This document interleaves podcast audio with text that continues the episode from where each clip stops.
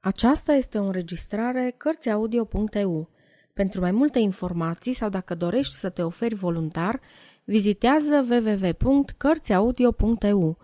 Toate înregistrările Cărțiaudio.eu sunt din domeniul public. Ioan Slavici Moara cu noroc Capitolul 2 De la Ineu, drumul de țară o ia printre păduri și peste țarini, lăsând la dreapta și la stânga satele așezate prin colțurile văilor. Timp de un ceas și jumătate, drumul e bun. Vine apoi un pripor pe care îl urci și după ce ai coborât iar în vale, trebuie să faci popas, să adapi calul orvita din jug și să le mai lași timp de răsuflare, fiindcă drumul a fost cam greu, iar mai departe locurile sunt rele. Aici în vale e moara cu noroc – ori din care parte ar veni, drumețul se bucură când o zărește din culmea dealului Pleșuv, căci venind dinspre locurile rele, ea îl vestește că a scăpat norocos, iar mergând spre ele, la moară poate să găsească ori să aștepte alți drumeți ca să nu plece singur mai departe. Și fiindcă aici se opresc toți drumeții, încetul cu încetul s-a făcut bătătură înaintea morii și oarecum pe nesimțite, moara a încetat a mai măcina și s-a prefăcut în cârciumă și loc de adăpost pentru tot drumețul obosit și mai ales pentru acela pe care noaptea l apucă pe drum.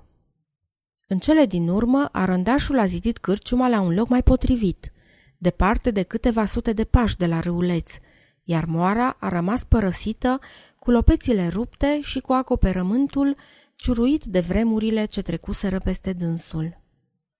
Cinci cruci stau înaintea morii, două de piatră și trei altele cioplite din lemn de stejar, împodobite cu tircaleamul și vopsite cu icoane sfinte.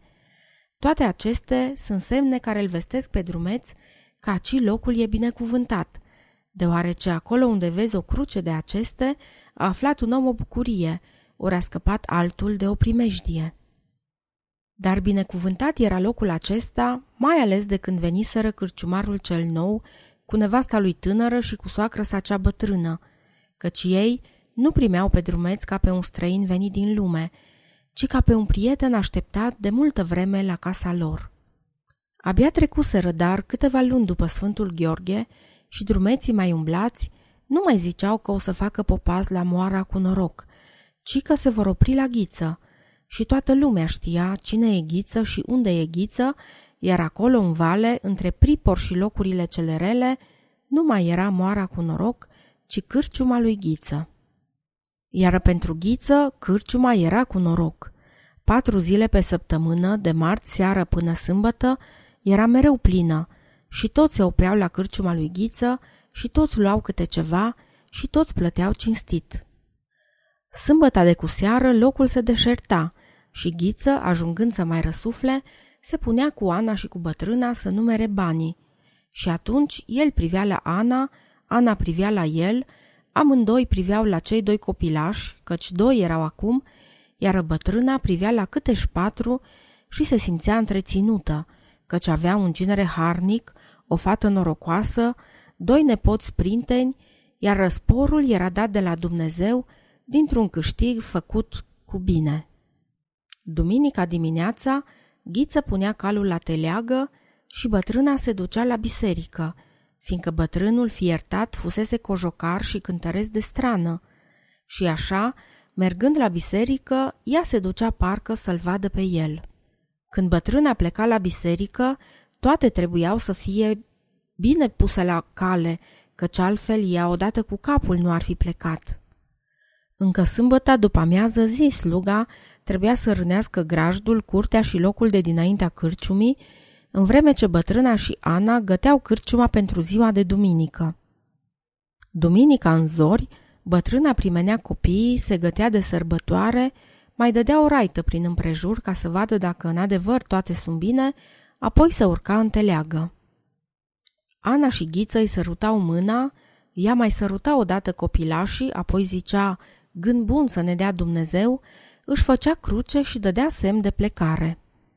Dar ea pleca totdeauna cu inima grea, căci trebuia să plece singură și să-i lase pe dânsii singur la pustietatea aceea de cârciumă. Dacă aruncai privirea împrejur, la dreapta și la stânga, vedeai drumul de țară șerpuind spre culme, iar la vale, de-a lungul râulețului, cât străbate ochiul până la câmpia nesfârșită, afară de câțiva arini ce stăteau grămadă din jos pe podul de piatră, nu zăreai decât iarbă și mărăcini. La deal, valea se strâmtează din ce în ce mai mult, dar aici vederile sunt multe și deosebite. De-a lungul râulețului se întind două șiruri de sălci și de răchite care se îndeasă mereu, până se pierd în crângul din fundul văii. Pe culmea dealului de la stânga despre Ineu se ivește pe aici pe colo marginea unei păduri de stejar, iar pe dealul de la dreapta stau răzlețe, rămășițele încă nestârpite ale unei alte păduri, cioate, rădăcini ieșite din pământ și, tocmai sus la culme, un trunchi înalt, pe jumătate ars, cu crengile uscate, loc de popas pentru corbii ce se lasă croncănind de la deal înspre câmpie. Fundul văii, în sfârșit, se întunecă și din dosul crângului depărtat iese turnul țuguiat al bisericii din Fundureni, învelit cu tinichea, dar pierdut oarecum în umbra dealurilor acoperite cu păduri posomorâte, ce se ridică și se grămădesc unul peste altul până la muntele Bihorului, de pe ale cărui culmi troienite se răsfrâng razele soarelui dimineața.